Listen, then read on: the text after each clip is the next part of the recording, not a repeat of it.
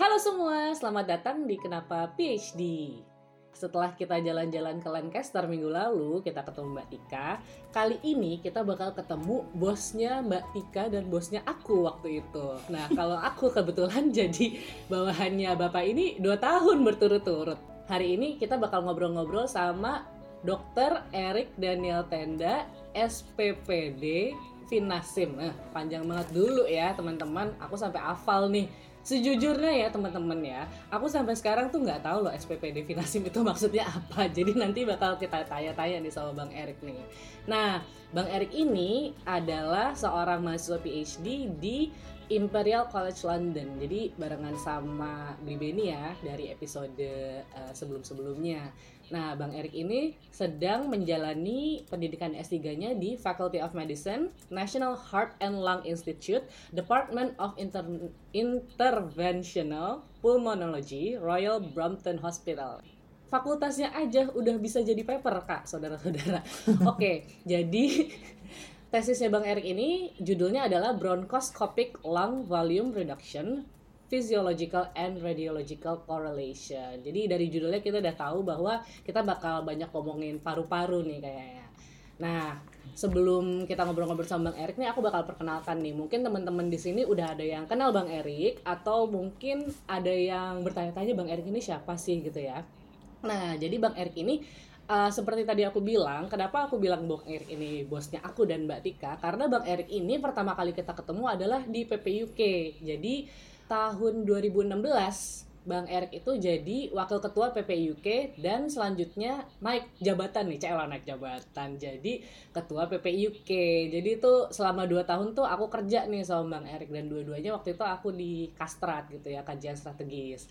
Nah, Bang Erik ini juga merupakan seorang konsultan untuk International and National Hospital Accreditation nih. Jadi dia bagian dari uh, rumah sakit Dr. Cipto Mangunkusumo atau RSCM dan juga di Ministry of Health of Republik Indonesia. Ministry of Health itu berarti Kementerian Kesehatan ya, Menkes Republik Indonesia. CV bahasa Inggris teman-teman. Jadi pengennya bacanya bahasa Inggris aja biar gampang gitu. Nah, terus teman-teman ada satu fakta menarik nih mengenai Bang Erik. Bang Erik ini dulunya adalah seorang Indonesian Idol. Dia tuh angkatan pertama, angkatan sama Lucky ya kan ya Bang Erik ya, sama Lucky angkatan kedua sama sama Mike eh, sama kedua Judika. itu ya? Iya. Oh sama yeah. Mike sama Judika sorry yeah. salah. Jadi Seru banget kan? Tamu hari ini kita sapa dulu Bang Erik ya. Halo Bang Erik. Halo Gaby. Apa kabar? Lagi sibuk banget nih ya. Lagi lagi banyak banget diundang seminar sana sini nih kayaknya kak ya tapi tapi kayaknya antara semua seminar seminar atau webinar yang gue diundang kayaknya this is yang ini yang paling fun menurut gue ya kan? Karena belum mulai aja gue udah ketawa-ketawa itu jadi thank you banget thank you thank you banget buat buat ngundang gue. Gue yang makasih kak. Asli aku sih seneng banget ada bang Erik di sini nih. Karena aku aja nih ya mau minta bang Erik tuh deg-degan nih mau nggak ya? Makasih banget loh bang. Nah aku mau nanya dulu nih pertama-tama uh, mohon maaf ya dokter Erik Daniel Tenda SPPD Finasim ini SPPD Finasim tuh maksudnya apa ya kak ya jadi SPPD itu SP-nya spesialis, PD-nya adalah penyakit dalam. Jadi spesialis penyakit dalam. Oke. Okay. Finasim mm -hmm. itu singkatan dari Fellow of Indonesian um, Society of Internal Medicine. Aku ngambil lagi fellow untuk intervensi pulmonologi, which is itu um, lebih khusus lagi dari penyakit dalam, lebih khusus lagi dari paru. Jadi memang mempelajari sesuatu yang terkait dengan tindakan di bidang manajemen saluran pernafasan gitu ya. Jadi misalnya kayak kerjaan aku tuh yang kalau misalnya ada tumor di dalam paru-paru, nah aku yang keluarin gitu. Kurang lebih kayak gitu. Atau oh, misalnya gitu. ada perdarahan di paru, maka aku mesti bikin tindakan untuk mengontrol perdarahannya gitu. Termasuk juga prosedur diagnosis kayak misalnya melakukan biopsi, ngambil jaringan paru gitu. Hmm, sorry, biopsi tuh maksudnya ngambil jaringan. Ngambil jaringan, ngambil jaringan paru betul, oh. betul. Oh, jadi pulmonologi tuh lebih spesifik daripada paru-paru ya? Intervensi oh. pulmonologi. Pulmonologi itu paru-paru bahasa bahasa Latinnya. Tapi intervensi itu lebih spesifik lagi dari ilmu pulmonologi itu. Oh gitu intervensinya. Emang kalau selain intervensi pulmonologi ada apa lagi tuh kak? Jadi ada juga uh, cabang ilmu di pulmonologi yang mempelajari mengenai infeksi paru, ada yang mempelajari keganasan paru, ada yang mempelajari mengenai penyakit paru kerja, ada yang mempelajari mengenai apa namanya tumor atau keganasan tadi udah ya. Ada cukup banyak sih. Jadi ada kalau dibayangin departemen penyakit dalam itu terdiri dari 12 divisi. Salah satu divisinya mengenai saluran pernafasan. Dari saluran pernafasannya itu dibagi lagi kecil-kecilnya. Nanti kita bakal saya tanya nih kenapa tiba-tiba Bang Erik nih spesialisnya lebih ke arah paru-paru gitu ya. Tapi kayaknya mendingan kita ngobrol soal tesisnya dulu nih. Karena mungkin dari situ kita bisa menggali lebih jauh nih kenapa Bang Erik mengerjakan ini. Sebelumnya kita sapa Bang Erik dulu. Kenapa PhD? Kenapa tidak? Yeay. Yes. Oke. Oke Bang Erik, mungkin Bang Erik bisa jelasin dulu nih uh, bronchoscopic lung volume reduction, physiological and radiological correlation. Mungkin bisa jelasin tesisnya selama kurang lebih tiga menit dulu gitu. Nanti dari sana kita akan ngobrol lebih jauh lagi. Hmm, kayak ujian ya, Gap? Jadi, baiklah Ibu Gaby. Penelitian aku itu difokuskan pada kelompok pasien atau kelompok penderita penyakit obstruktif paru kronik gitu ya atau kalau disingkat PPOK. PPOK ini sendiri adalah penyakit paru yang kemudian disebabkan sebagian besar karena merokok. Nah, jadi pada suatu keadaan nanti apabila memang uh, orang yang ngerokok ini cukup bandel dan ngerokoknya tetap banyak, maka parunya itu akan rusak gitu. Rusaknya adalah di mana kemampuan si paru-paru ini untuk melakukan fungsi pernafasan menjadi tidak baik. Dalam kata lain, orang napasnya menjadi lebih pendek begitu ya. Dengan demikian banyak udara yang tadinya semestinya keluar tapi karena efek yang diakibatkan oleh rokok terhadap jaringan paru ini mengakibatkan udaranya itu ketampung di paru-paru gitu. Jadi jadi di situ gitu.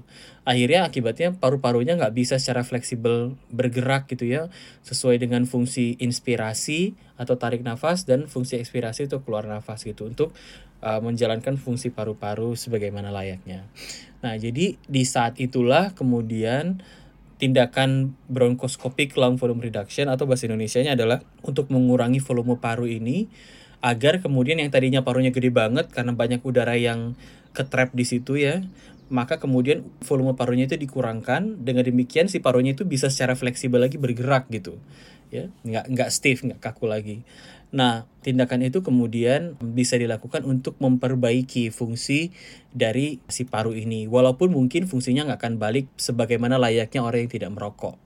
Tapi yang sudah dibuktikan bahwa dengan tindakan ini tuh quality of life atau kualitas hidup dari si pasien ini akan menjadi jauh lebih baik ketimbang dia tidak melakukan treatment bronchoscopic lung volume reduction atau pengurangan fungsi volume paru. Jadi seperti itu. Nah, kenapa kemudian pakai radiological and physiological correlation? Karena selama ini belum ada yang kemudian uh, mempelajari mengenai korelasi dari parameter klinis yang diukur dari pemeriksaan paru-paru dan dikorelasikan dengan pemeriksaan yang dilakukan secara radiologi, misalnya kayak CT scan gitu ya. Nah, jadi dengan menggabungkan dua parameter ini, harapan dari penelitian aku itu adalah kita punya satu kriteria pasien yang jauh lebih baik yang diindikasikan untuk bronchoscopic lung volume reduction gitu. Jadi kita punya kriteria spesifik nih. Kalau dulu misalnya let's say kriteria cuma ABC, sekarang dari penelitian aku ini harapannya aku kriterianya bisa lebih robust lagi gitu. Jadi aku bisa lebih detail agar kemudian pasien yang di screening masuk ke dalam penelitian ini itu punya outcome yang lebih baik dibandingkan kriteria penelitian yang sebelumnya gitu di dalam tahapan penelitian aku itu ada tiga tahap. Jadi ada early, late, sama yang writing ya. Nah sekarang aku udah writing udah selesai. Sebenarnya sih sudah ya bisa dihitung submit ke supervisor gitu ya. Jadi sekarang lagi nunggu ujian. Cuma ujiannya memang tertunda gara-gara uh, covid. Yang menariknya adalah aku ini seorang dokter. Sebelumnya aku nggak nggak pernah tahu tuh yang namanya MATLAB atau anything with related with computer science gitu ya Nah, cuma di dalam penelitian ini terutama tahap pertama aku dan juga tahap kedua yaitu early dan late stage itu aku kemudian bekerja sama satu institut yang ada di Imperial College yaitu Hamlin Institute yang adalah global innovations yang beraktivitas untuk uh, medical robotics. Jadi aku kemudian mendevelop software bersama-sama dengan satu teman PhD aku dia memang dari medical robotics gitu. Jadi kita bikin software untuk mendeteksi kerusakan paru ini. Dan softwarenya sekarang sudah established, sudah dua tahun digunakan di sini, dan sekarang lagi dalam pengurusan untuk intellectual property. Wah, keren banget. Ternyata Bang Erik udah submit. Selamat ya Bang Erik. Nanti aja kalau udah ujian ya. Iya nggak apa-apa, submit tuh pencapaian loh. Kapan kemarin submit ya Bang? Submitnya belum submit ke registry gap yang kayak tadi gue bilang jadi aku Oke. submitnya ke ke supervisor jadi kalau udah submit ke registry yakinlah itu akan gue posting di Instagram Oke, baiklah. Makanya kayak, loh, udah submit tapi kok belum ada suara-suara ya gitu. tapi udah selesai nih ya, bener-bener tinggal nunggu uh, lampu Iya. hijau kapan bisa disubmit dan nanti dicari tanggal baiknya gitu ya, Kak. Se- sebenarnya sih udah udah dibilang kayaknya ujiannya bakal Juni atau Juli gitu kan cuma kan ya Ah, ya ya, kayak Oke, ya gitu deh Oke, makasih nih penjelasannya uh, Bang Hmm. Erik. Aku pengen nanya, mungkin ini kan aku bukan orang kesehatan sama sekali nih ya. Mungkin pertanyaanku akan cukup banyak yang lebih mendasar gitu ya. Mungkin Iya. satu pertanyaan pertama, ini kan physiological and radiological correlation nih. Mungkin yang radiological kayak Bang Erik bilang udah lebih kebayang ya buat aku yang lebih awam gitu ya dan memang orang teknik mungkin kebayang tadi kayak CT scan gitu atau mungkin yang agak lebih simple lagi kayak ronsen gitu kan radiologi juga kan maksud Betul. maksudnya ya kalau nggak ya. Nah, Betul. tapi kalau physiological ini itu dari mana Bang? Jadi data fisiologi itu diambil dari pemeriksaan fisiologi paru seperti pemeriksaan tes fungsi paru yang dilakukan dengan spirometri atau yang memang kebanyakan digunakan pada penelitian aku adalah dari penilaian fungsi paru pada body box atau body plethysmography itu alat yang mengukur basically itu alat yang mengukur uh, fungsi paru ya jadi berapa volume tarikan nafas berapa kemudian volume yang tertinggal di paru kurang lebih itu parameter yang digunakan uh, dalam penilaian fisiologi Hmm, Oke, jadi yang kayak orang disuruh niup sekenceng-kencengnya gitu-gitu ya, kalau nggak salah ya. exactly betul betul Ah, betul Oke, Ih, seru banget. Terus habis itu untuk melakukan penelitian ini, Bang Erik nih sistemnya lebih ke kuantitatif gitu ya, banyak pasien atau hanya pasien-pasien tertentu gitu, Bang? sebenarnya memang kalau di Royal Brompton sendiri karena itu adalah rumah sakit pusat rujukan terakhir untuk paru dan jantung jadi namanya adalah National Heart and Lung Institute jadi ya memang yang datang ke rumah sakit kita itu udah lebih spesifik gitu ya. Nah, lebih spesifik lagi yang kemudian masuk ke dalam kriteria-kriteria inklusi dari penelitian aku. Jadi benar-benar memang pasien penyakit paru kronik stage akhir yang sudah tidak mempan lagi dengan pemberian obat-obatan gitu. Jadi memang pilihannya adalah ya dengan terapi ini eh, harus ada intervensi begitu. Oh, seperti Gitu. itu. Terus habis itu Bang Erik dari awal penelitiannya dari 2016 sampai dengan tahap ini ya, tahap submit. Tadi kan Bang Erik udah bilang ada early, late, and writing gitu ya. Mungkin aku penasaran Iya, di early-nya dulu kali deh. Di early-nya tuh ngapain aja sih Bang? Berarti kan banyak mendesain gitu ya. Ah, gue pengen ngapain, gue pengen ngapain gitu. Aku tuh penasaran sebagai orang non kesehatan gitu ya. Emang apa aja sih yang perlu dipersiapkan gitu untuk mendapatkan hasil yang diinginkan di penelitian ini? gitu? Sebenarnya mungkin kalau ditanya kayak gitu mulainya dari proposal ya. Jadi dari proposal itu sebenarnya tadinya Gap gue nggak merencanakan untuk melakukan penelitian ini. As simple as um, satu gue benci banget yang namanya fisiologi paru. Yang kedua gue benci banget yang namanya radiologi.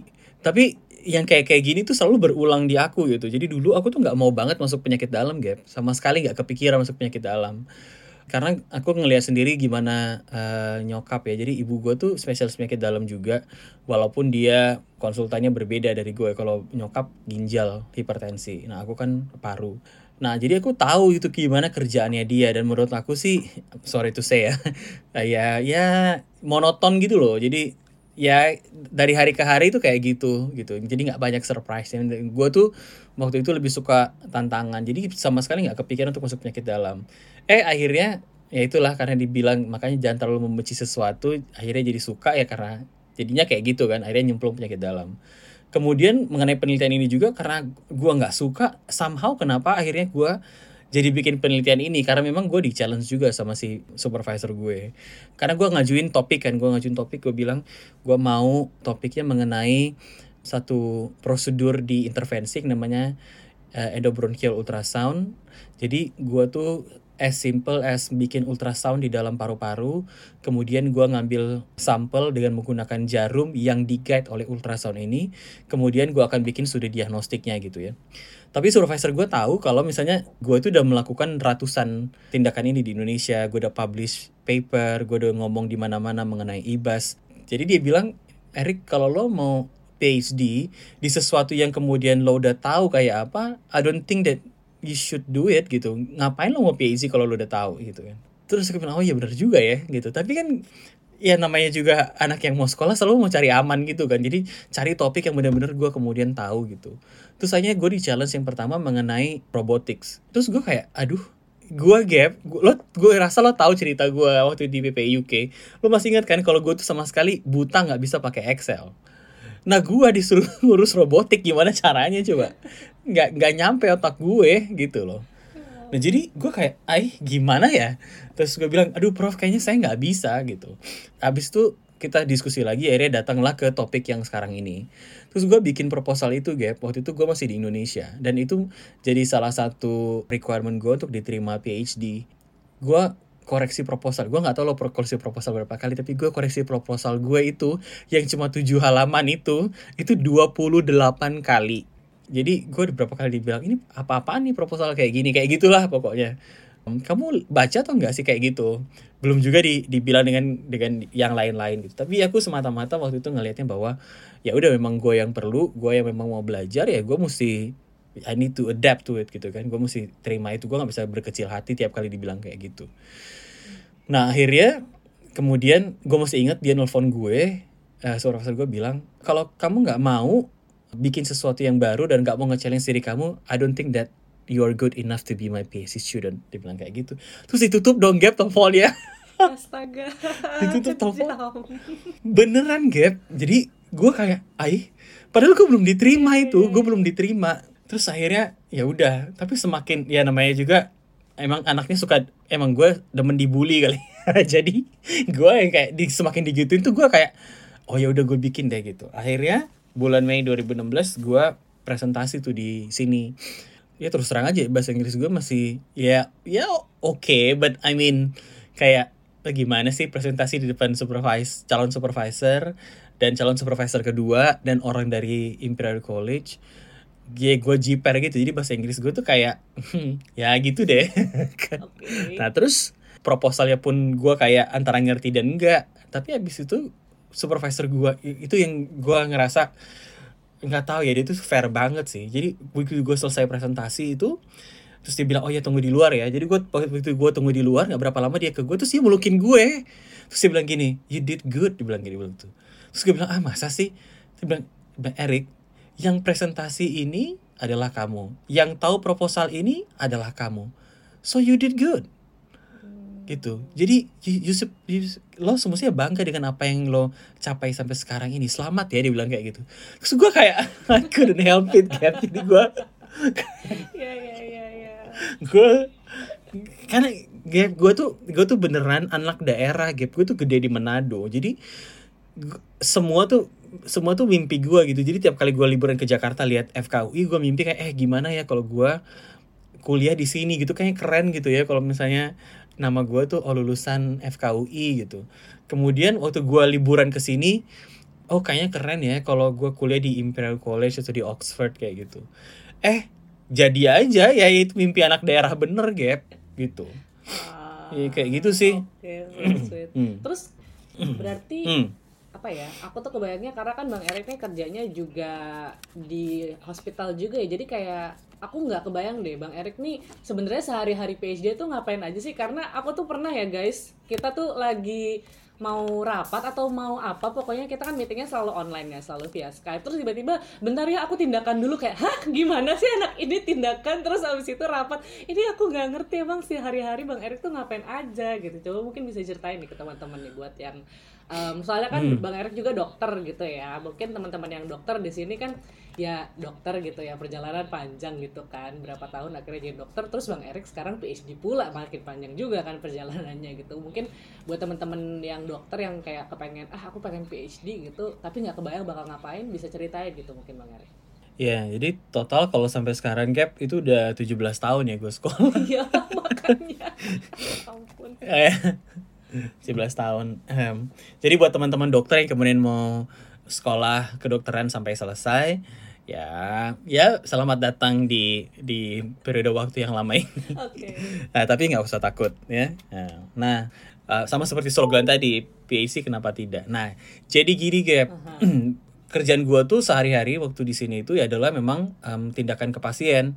Jadi pasien yang kemudian diperlukan tindakan seperti bronkoskopi untuk memasang katup di paru-parunya atau pasang coil di paru-parunya atau ada tindakan apa pun maka kemudian itu yang harus dilakukan oleh aku dan tim di sini. Jadi memang ada beberapa kesempatan di mana ya aku mesti pintar-pintar untuk membagi waktu gitu antara kerjaan sama PPUK di saat itu ya. Jadi otomatis kalau kemarin kita rapat ya ada beberapa yang kemudian gue mesti pamit kerjain kerjaan gue dulu, ntar gue balik lagi gitu sih. Iya. Terus itu berarti Bang Erik nih tindakan Hmm. ini maksudnya yang waktu Bang Erik sebut sebagai tindakan itu apakah datanya terhubung dengan uh, PhD Bang Erik juga atau itu sesuatu yang memang berbeda lagi atau gimana sih? Aku tuh masih kayak Yes. Jadi ada yang memang terhubung sama aku, tapi ada juga yang sama sekali nggak ada hubungannya. Jadi di lab aku tuh menjalankan 2016 sampai 2018 itu kita ngerjain kalau nggak salah ada 12 atau 14 studi yang jalan bersamaan. Nah itu klinik research fellow-nya cuma bertiga waktu itu. Jadi lo bisa kebayangkan, jadi project gua yang punya gua sendiri ada satu, tapi gue juga menjalankan project temen gua dan temen gue juga ngasih project eh menjalankan project dari orang yang lain gitu. Karena kita mesti bagi project ini biar bisa jalan gitu. Sekarang sih udah udah banyak sekarang orangnya kalau nggak salah junior gue udah ada lima gitu Hmm, oke. yang menjalankan project yang ada sekarang. Tapi dulu waktu zaman gue cuma bertiga gap gitu. Jadi kebayang kayak apa kan? Jadi gue mesti datang ke rumah sakit itu sekitar setengah tujuh pagi. Kemudian gue mesti ngambil contoh ya gue mesti ngambil alat untuk gue tindakan itu.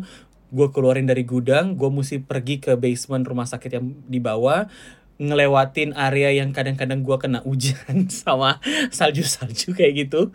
Terus gue mesti ngisi nitrogennya terus gue mesti dorong alat itu balik ke atas lagi. Kemudian gue mesti periksa pasien bikin tindakan laporan tindakan ngantar pasiennya ke ronsen balikin pasiennya lagi ke ruangan sampai pasiennya balikin ke rumah. Bahkan bukan cuma itu gap kerjaan gue itu termasuk ngurus traveling si pasien ini. Misalnya kayak pasiennya itu dari um, Surrey gitu ya atau dari dari Coventry gitu. Gue mesti ngurusin tiketnya kereta apinya dia dia nginep di mana dan lain-lain kayak gitu gap. Jadi memang bener-bener pelayanan yang diberikan sama gue sama teman-teman gue termasuk prof gue yang membimbing gue itu adalah end to end gitu. Jadi pasien itu nggak mikirin lagi gue mesti kayak apa gitu. Jadi semua udah dibikin sama kita. Nah jadi balik lagi ke data otomatis memang data yang digunakan di saat gue bikin tindakan ke pasien itu adalah data yang memang diperlukan sebelum pasien itu dilakukan tindakan jadi gue akan melakukan penilaian-penilaian yang seperti yang tadi gue bilang di mana penilaian-penilaian itu kemudian akan menentukan pasiennya untuk eh, dapat tindakan atau tidak gitu Gap Ah, seru banget gitu. Langsung kebayang ngapain aja. Terus pasiennya kira-kira udah ada berapa orang nih yang diberi pelayanan seperti itu, Bang Erik? Kira-kira lah. yang diberi pelayanan seperti itu em, total kalau misalnya pasien yang kemudian gue proses yang dengan diproses. software gue itu em, s- semestinya sekitar seribuan CT scan yang gue proses ya Wow. Astaga, seribu. makanya mata gue agak sedikit gangguan Gila, seribu, Bang Erik. Wow. seribu gap Astaga Tuhan. Aku tuh berharapnya tadi nyebut kayak 100 aja tuh kayak oh, oke 100 ini 1000. Itu banyak. Ampun lah. variabel penelitian aku gap salah satu studi gue variabel penelitian aku itu sampai 687 Tuhan. variabel penelitiannya. Bang Erik kok bisa sih nggak ngerti deh. Ah, Oke oke oke bentar ya. Saya tarik nafas dulu nih. Oke oke oke Ih, keren banget dan gila ya udah beres ya sekarang ya lega nggak sih rasanya kayak ah akhirnya tinggal nunggu ini doang gitu tinggal nunggu sidang doang nih gitu Iya sekarang sih karena gue udah masukin ke supervisor, kadang-kadang supervisor gue tuh suka balik-balik. Eh ini bikinnya kayak gini ya, Nah, iya. Eh, ini tambahin ini gitu, ini kurangin ah gitu-gitu. ya normal lah ya tapi udah lah ya udah sampai situ wah Normal lah, thank you banget nih bang Erik kita udah ngobrol-ngobrol soal khusus soal ininya nih ya soal penelitiannya. Mungkin sekarang kita ngobrol-ngobrol yang lebih personal secara personal. Nah sekarang mungkin pertanyaan Sure. paling mendasar nih. Kenapa sih bang Erik tuh Hmm. memutuskan untuk ngambil PhD gitu di tahun 2016 Ya, jadi dari mulai lulus spesialis penyakit dalam tahun 2012 itu em, aku tuh langsung kerja kan, langsung diangkat jadi staff di RSCM FKUI. Bahkan yang menariknya adalah aku masih ingat, jadi aku tuh masih terhitungnya sih masih sekolah spesialis. Tapi waktu aku ikut ujian, waktu aku ujian terbuka, ya presentasi ujian terbuka itu, aku udah berangkat dari tempat kerja aku yang sekarang gitu. Jadi aku alhamdulillahnya waktu itu gue udah diterima walaupun gue belum lulus. Jadi gue udah punya meja walaupun gue belum lulus lah ceritanya. Dari situ kemudian gue banyak ngebantuin selain kerja sebagai klinisi di rumah sakit, menata laksana pasien paru. Aku juga waktu itu diawali dengan keterlibatan aku dalam proses akreditasi di rumah sakit. Waktu itu karena rumah sakit aku itu adalah rumah sakit pertama, jadi otomatis eh, banyak rumah sakit yang mengajukan untuk proses akreditasi rumah sakit baik nasional maupun internasional. Tapi sebenarnya aku lebih fokus untuk yang internasional gitu, untuk akreditasi rumah sakit internasional. Nah, jadi aku akhirnya kemudian dipanggil ke beberapa rumah sakit untuk membantu proses itu. Nah, namanya juga proses akreditasi ya. Itu proses yang terus terang challenging banget untuk rumah sakit atau institusi mana pun gitu karena betul-betul yang dilihat adalah quality assurance, quality control, gimana quality improvement. Nah, itu yang masih baru waktu itu di Indonesia. Jadi aku mesti ngadepin guru-guru aku, aku mesti ngadepin junior-junior aku, mesti ngadepin orang yang sama sekali belum pernah aku ketemu, uh, termasuk ngadepin pimpinan-pimpinan rumah sakit dan pimpinan fakultas. Jadi aku mesti ber- bisa berkomunikasi meyakinkan mereka bahwa ini adalah proses yang kemudian mesti dilakukan gitu. Jadi banyak kemudian reformasi yang yang diperlukan sama rumah sakit dan itu terus terang ya kadang-kadang nggak menjadi favorit dari banyak orang akhirnya pada waktu itu aku sempat sibuk banget gap. Jadi sibuknya itu kayak aku lebih sering ke airport daripada pulang ke rumah. Aku kerja misalnya dari di RSM tuh pagi.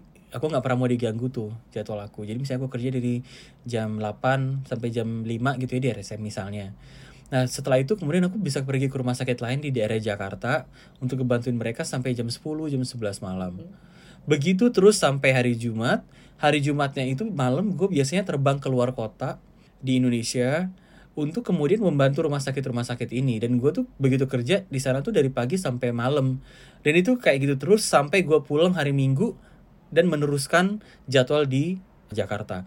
Begitu terus bahkan yang paling gila ya waktu itu jadwal aku adalah aku waktu itu ngebimbing tiga rumah sakit sekaligus karena memang nggak ada lagi waktu itu yang bisa menjalankan. Jadi gua tuh mesti bolak-balik antara Makassar, Pekanbaru sama Jakarta.